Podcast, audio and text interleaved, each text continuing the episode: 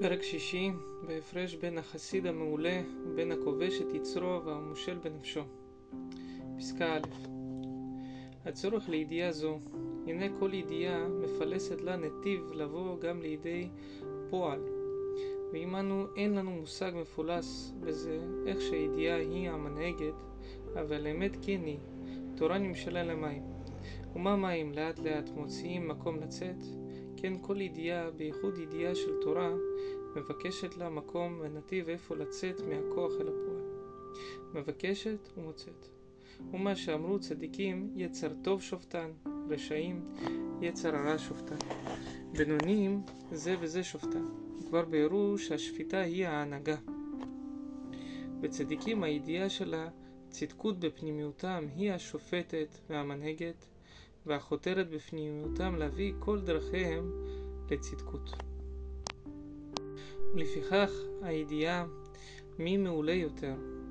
כוח פועל לה בהנהגת האדם, אם יצויר לאדם שהדרך המעולה הוא כבישת היצר הרע, תנהיגהו ידיעה זו לדרך כזה המביאהו לידי ניסיונות ולדרכים של כבישת היצר וממשלה בנפשו. ואם ההכרעה תהיה שדרכו של החסיד מעולה ביותר, תביאנו דרך זו לדרכי התום של החסידות. אף גם זאת, בכל רצון גנוז כוח של התהוות, ובייחוד ישראל עם קדושו, שהם נבראו בצלם אלוהים. ולכן, כשם שהרצון העליון הוא המהווה את הכל, כן, בכוח הרצון שלנו להוות מה שרוצים.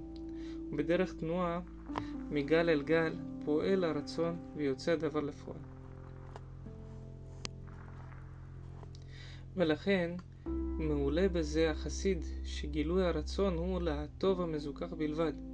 מה שאין כן הכובש את יצרו.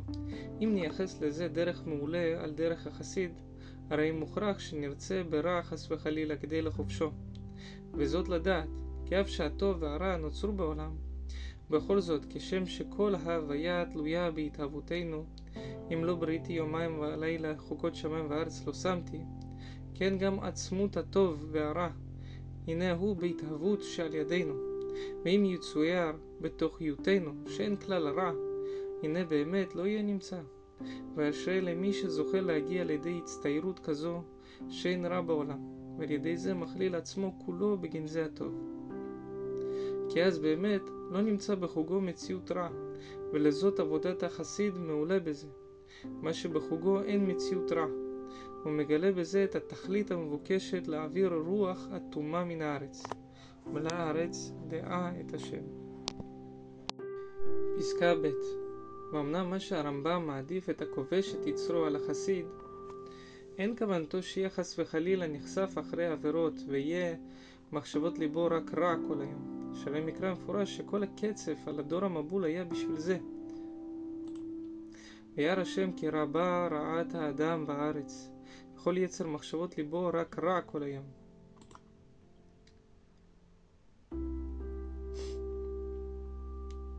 כנראה שגם אז, בדור המבול, דור שהקדוש ברוך הוא רצה ליתן בו תורה, על פי שמות רבה, וגם נשמת משה נמצאה שם, בשגם ומשה, על פי מסכת חולין. ודאי שלא היו רשעים פשוטים, אלא שניסו עצמם להיות דווקא כובשי יצרם, והיו נחשפים ותאבים לרע, רק רע כל היום, ודימו שלא יבואו לידי מעשה בפועל וישלטו על יצרם. באמת זו טעות מוחלטת, שכל מחשבה שהיא פולסת לה נתיב גם למעשה, והתורה מזהרת ונשמרת מכל רע שלא יערער ביום ויבוא לידי טומאה בלילה. וכן גם אז בדור המבול יצאו כל מחשבותיהם לפועל, מלאה הארץ חמס, וזהו וירא השם כי רבה רעת האדם בארץ, היינו שהייתה הרעה רבה בפועל בארץ. לפי ששיטתם הייתה שכל יצר מחשבת הלב תהיה אך רק רע כל היום. פתיחת סוגריים.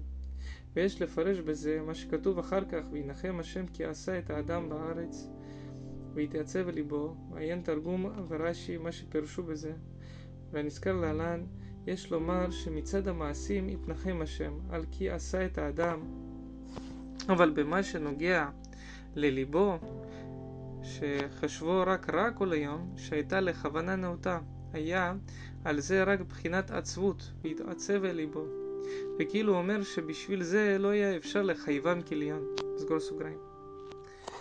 אבל כוונת הרמב"ם, שכמו שצריך אדם למשול על מעשיו, כן צריך למשול על רוחו ועל מחשבותיו. לתת שלטת לתורה, לא רק על המעשים, כי אם גם על המחשבות. שמתוך שאסרה תורה זה וזה, אינו נחשף להם, גם שמצד טבעו היה נחשף להם.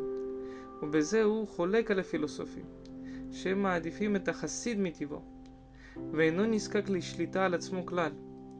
על זה אמר שלא כן הוא דעת החכמים. ובעיקר נראה שהפילוסופים הלכו אחר דמיונם הנכזב, כי אפשר לחיות גם בלא תורה. לכן נדמה להם כי אפשר להיות חסיד מטבע, גם זולת הכרעת התורה. ובאמת לא כן הדבר. מבלעדי תורה אין זכות וטהרה, זכות וטהרה כלל. בראתי יצר רע, בראתי לו תורה תבלין. הרי שבלא תורה אין תבלין כלל, ואף גם מה שאולי נמצא בין שאר אומות זכי לב, זה גם כן, אך מצד גילויי התורה לישראל, שפעלה על כל היצור. ואומרם, בראתי יצר רע, בראתי לו תורת תבלין, הכוונה שכמו התבלין מטעים את התבשיל ומנעים את אכילתו, כן התורה מעלה את כל היצורים ונותנת בהם טעם להשתמש בכל המאוויים לטוב ולנועם, ואף גם במצוות השכליות, כשפיכת דמים, גניבה וגזלה וכיוצא. לולא התורה, לא היה אפשר לשלוט על עצמו, להיות נקי גם מהם, אלא שהדברים שאנו קוראים להם מצוות שכליות, הוא שעל ידי גילוי התורה נחדרו כל כך לתוך היצור עד שנעשו גם כטבע ממש. אבל לולא התורה לא היה גם להם מוצא בחיים. ומכאן עומק דברי הרמב"ם בהלכות מלכים לעניין שבע מצוות בני נוח, שאינם נקראים חסידי אומות העולם, זולת כשמקיימים אותם מצד שהוזרו עליהם על ידי משה נביאיהו. כי זולת התורה האלאית על ידי משה נאמן ביתו, לא היה שום זיכוך בעולם, ואף לא מהדברים השכליים כשבע מצוות בני נוח, שהם לתקנתו של עולם, וגם לפני מתן תורה היה זיכוך רק מבני התורה, שהייתה עתידה לבוא. ובאמת, יש מקום לומר שגם מה שאמרו לא יאמר אדם אי אפשי, אלא יאמר אפשי, ואבי שבשמיים גזר עליי, אין הכוונה על הפרט, שיהיה כל אחד נחשף אחרי הדברים האסורים האלה, אלא על הכלל כולו, שיש להבין ולדעת שבלא תורה וגזירת אבינו שבשמיים לא היה אפשר לעמוד בפני שום השחתה, ומה שאין לנו נטייה לדברים האסורים האלה, אינם בשביל מהיסותם, כי גם מהדברים המאוסים והכיוצא לא היו יכולים לעצור מבעד ההליכה אחריהם, אלא שהכל מצד הגזירה העליונה. פסקה ג' ובעצם הסתירה שמעורר הרמב"ם מדברי חז"ל, לא יאמר אדם אי אפשי לאכול בשר בחלב, אי אפשי ללבוש שעטנז, אי אפשי לבוא על הערווה, אלא אפשי, ומה אעשה אבי שבשמיים גזר עלי? והרמב"ם מחלק בין מצוות השכליות למצוות השמיות, שהמצוות השמיות, אלמלא התורה, לא היו רעות כלל. ובכל זה יש להבין, מה אכפת אם יזכח כל כך את רצונו עד שלא ירצה כלל מה שאסרה התורה, ויהיו גם הם נחשבים בעיניו כרעות או מושכלות.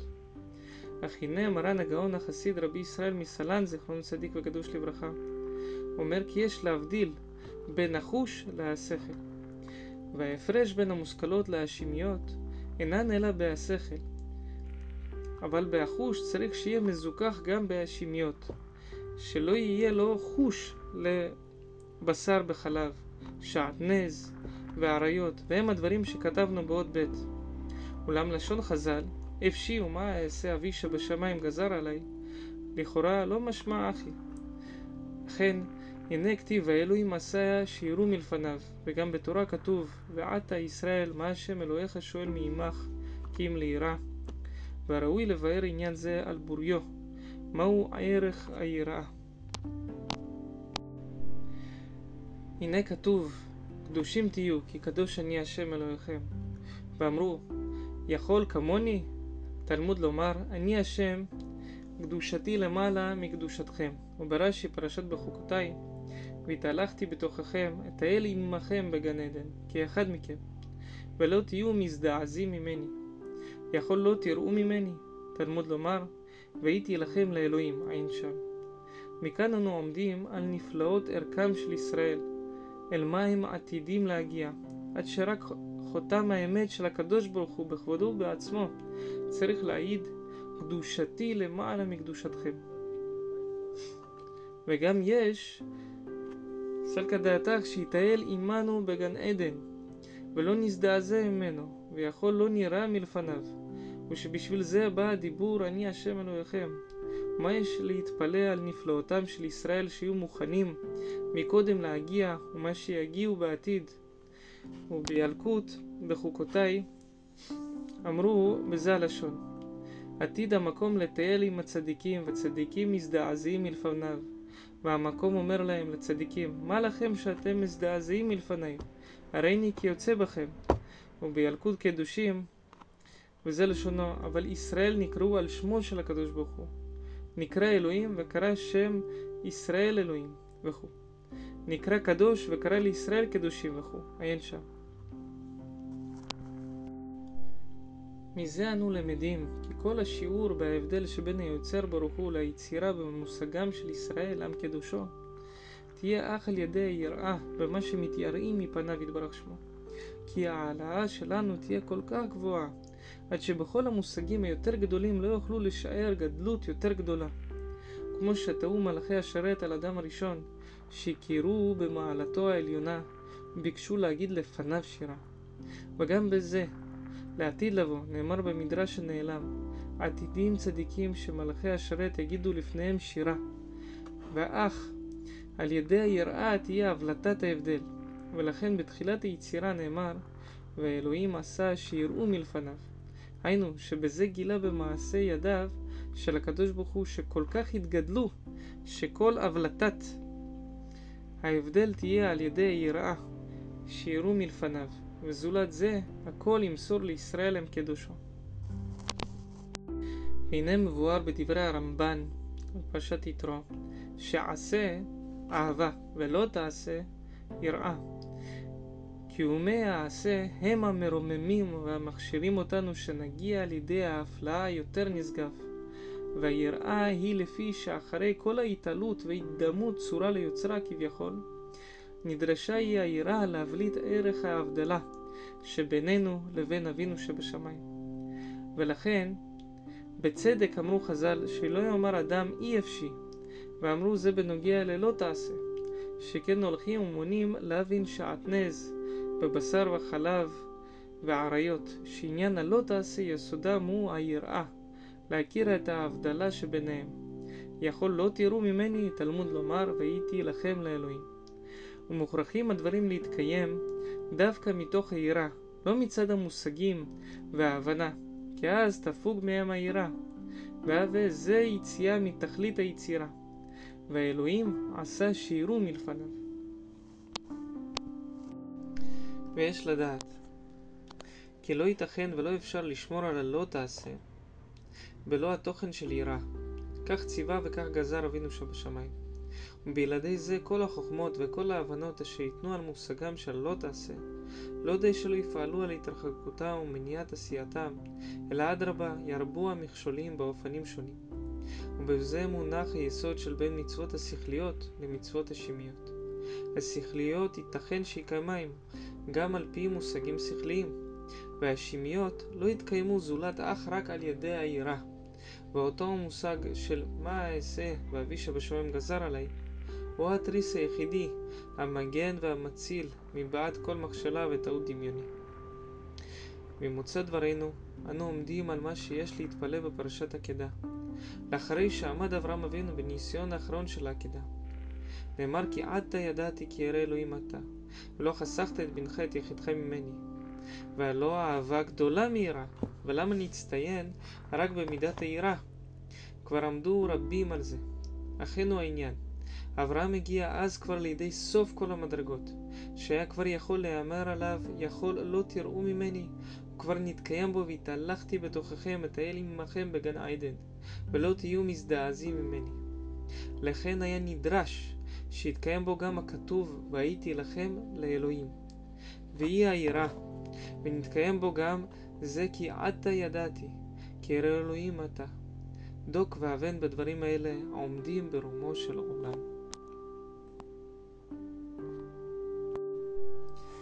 פסקה ד' והנה הרמב"ם מדייק ומדגיש שיניח האדם את נפשו אוהבת אותה ולא יהיה מונע מהם אלא התורה וגם אמר שאלמלא התורה לא יהיו רעות כלל הנה בפשטות נראה בביאור הדברים שאי אפשר בשום אופן להגיע למידה זו שלא יתהווה לכל אלו הדברים מצד השכל והחוש ואין מונע מהם זולתי התורה שמציאותה של התורה, סגולתה למנוע בעד המכשולים הללו. ועל כן אם אמור יאמר, אי אפשי בהם מצד השכל והטבע, אינה אלא מכזב, או טועה בדמיונו, והתורה שונאת שקר ועונה, לכן מצאו חז"ל ברוח קודשם לגלות את האמת הנצחית.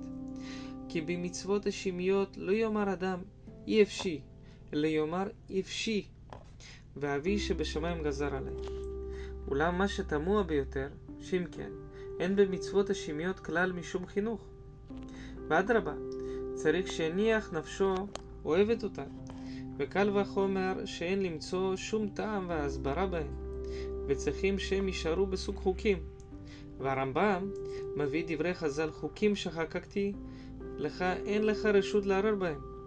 וכנראה שהרמב"ם מפרש במאמר זה לא כמו שרגילים לפרש חוקים חקקתי ואין לך רשות להקל או לזלזל בהם, אלא לדעתו הפירוש שלא לערער בחוקים, למצוא בהם טעמים שלא יהיו יוצאים מכלל חוקים, ולא יפיגו בזה את רוממות ערכם. וזה באמת פירוש נפלא. אולי מקשה שהרי הרמב"ם עצמו, בחלק שלישי, מספרו המורה מחפש אחרי טעמי מצוות, גם באלו שמזכיר כאן, שעטנז וכיוצא. אבל לעניין ברור, כי באמת כל מושג של טעם מצידנו, אשר איננו מכניסים במושגים של מצווה, איננו פוגמים בקדושתה ורוממות משגב ערכה, ומגמתו של הרמב"ם בטעמיו הוא כמו שביארנו, למעלה בפתיחה א', שאינם אלא למצוא שאי אפשר להוויה להתקיים מבלעדן. ומשום זה, עוד לפני התגלות התורה, באה כבר תביעה לזה. ואם אמנם באו בסילופין ועקמומיות, הרי זה אך מפני שכל אלו התפקידים מצפים לדבר השם, שיאמר לאסירים צאו. אבל על כל פנים, זאת ידענו, כי גם הטבעיות תובעת את דרכה, שאלה וכאלה יתגלו, וזהו המחיה את ההוויה. ומהם היא יונקת את חייה. ומכאן סוד הקורבנות, שיחד עם המבוקש שמבקשים את האלוהים ורוצים לעובדו, מתעורר מעצמו תביעה לעבוד אותו על ידי קורבנות. ורק הם, שלא זכו למצוא אלוהים אמת ויחלפו באלוהים אחרים, אם השתמשו בעבודתם לאלוהי אלוהי אמת. אבל כיוון שידענו שזהו מסדר ההוויה, שהעבודה לאלוהות היא על ידי קורבנות, ידענו מה הם הקורבנות לנו. זהו עומק טעם הרמב"ם בקורבנות. וכן היות שהבקשה שמבקשים את האלוהים באה אז בסילופין, גרמו בהם להרגיש בכל הדברים המביאים ניגודים להתקרבות ולדבקות באלוהים אמת. להמשך ולהשתעבד ולהתקשר באלילי דמיון וההבל. ואחזו בכל מאמציהם לעשות פעולות כאלו הפועלים על הריחוק מאלוהי אמת, והקירוב לאלוהי שווא. זרו כליים, ולבשו שעטנז וכיוצא. אולם על ידי כן למדנו כי אמנם הקירוב אליו יתברך שמו הוא דווקא מההפך של הדברים הללו, שלא לזרוע כליים, לא ללבוש שעטנז וכו' וכו'. וזהו עומק דברי הרמב"ם, שם במורה. כי הנועים אחרי עבודה זרה עסקו אלו. באופן שאין זהו הטעם של הציוויים הללו כי החקר לא תמצא, אלא להכיר התרשמותם בהוויה עוד לפני נתינת התורה. ואמנם זה אמת שמתוכן החוקים להיותם נשאבים בתור חוקים. ועניין החוקים כמה שנחדר לתוך המציאות, והמציאות משכלת עליהם, להבינם כגון כל המצוות שבין אדם לחברו, זהו מפני שהמציאות אפשר לה להכיל אותם. לא כן המצוות השמיות, שכל אחד מהן היא רחבה וגדולה מכל המציאות כולה. לא תוכל המציאות להכילם, ואין להשיגם ולקבלם כי אם דווקא בצורתם העליונה, המקיפה כל העולמים. וזהו צורת החוקה שלהם. בכל התאמצות להעריך את ערכם ולתת מושגים של המציאות עליהם, פוחתים את ערכם, מקטינים ומנמיכים אותם, ונדרש להחזיקם בעמדתם העליונה שלמעלה מכל המציאות. הוא עניין, אמרם ז"ל, על פי שמות רבה, אל נעשה ונשמע, שגם באותה שעה נאמר עליהם ויפתו בפיהם ולשונם יחזבו לו. וזה מעורר תימהון גדול. איך ייתכן כזאת לחשוב על פסגת מעלתנו, שנעשה ונשמע עניינו כאחד, שהיה אחד בפה ואחד בלב. אבל יש בזה רז נפלא מחוכמת הנפש. כי כל מחשבה רוממה, כשהיא משתלשלת לתוך רגשי הגוף וזעזועי ההתפעלות, הרי המחשבה מתגשמת ומתנמכת. נדרשים להשאירה בהפרחתה, כמו שהיא בטהרתה לפני התפשטותה לתוך האיברים, רגשי הזעזוע וההתפעלות. וזה מה שהרגישו אז ישראל עם קדושו, שעם כל נשגבות מעלותיהם שהגיעו אז, ופסקה זוהמתם, בכל זאת, עליהם להשאיר רוממות הרגשתם בנפשיות לבד, ולא להנמיכם לתוך רגשי הגוף, ויניחה להם ביותר שמצד הגוף יהיה רק מצד כפייה ואונס, ולא הביאו זה להרגשה, מפני שכל החדרה בגוף היא מפחיתה בנפלאות ונשגבות הדבר. ורק בימי אחשורוש קיבלו ברצון, כי יש לדעת שתגבורת הרשעה היא הולכת ומתחסלת, מתאפסת ומתבטלת, ואם לעינינו התגברות יותר גדולה בזמנים האחרונים, אין זה אלא הנפחת ההתפעלות שבעקבתא דמשיחא, חוץ פייסגיה, ואין זה משות של הרשעה, רק התפעלות בלבד, ולא יותר. ובאמת, הצדק הולך ומנצח, הולך וכובש, ולזאת, מה שלא יכלו במעמד הנבחר, עת שעמלק היה בעוזו ותוקפו, יכלו אחרי זמן ההתגלגלות של איסורים שונים וקיומי תורה ומצוות רבות, והוא בימי מרדכי ואסתר, כי אז נזדכך גם הגוף, ויכלו כבר להוריד ולשלשל את אמרת קודשנו של נעשה ונשמע, גם לתוך הגוף וההרגשה, ולא נתגשמה האמרה ונחדרה כולה בטהרתה העליונה. ואומנם החוקה, כשהיא נשארת במידתה החוקית, היא פועלת בכל תפקידה הראוי לה, ואם מצד המציאות אי אפשר שתהיה נפשו אוהבת אותן, אבל כשהם מתרוממים מעל המציאות ומכללים עצמם בעצם קדושתה של החוקה, אזי אינם נכנסים ונקבעים באותו הצביון הפלאי שלמעלה מן המציאות. והכל שם מותאם כולו, חוקי, כולו תורי. ולכל זה מגיעים דווקא על ידי ההכרה בקיום השמיות. מצד כך גזר אבי שבשמיים.